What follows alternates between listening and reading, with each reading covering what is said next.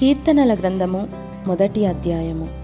దుష్టుల ఆలోచన చొప్పున నడువక పాపుల మార్గమున నిల్వక అపహాసకులు కూర్చుండు చోటను కూర్చుండక ఎహోవా ధర్మశాస్త్రమునందు ఆనందించుచు దివారాత్రము దానిని ధ్యానించువాడు ధన్యుడు.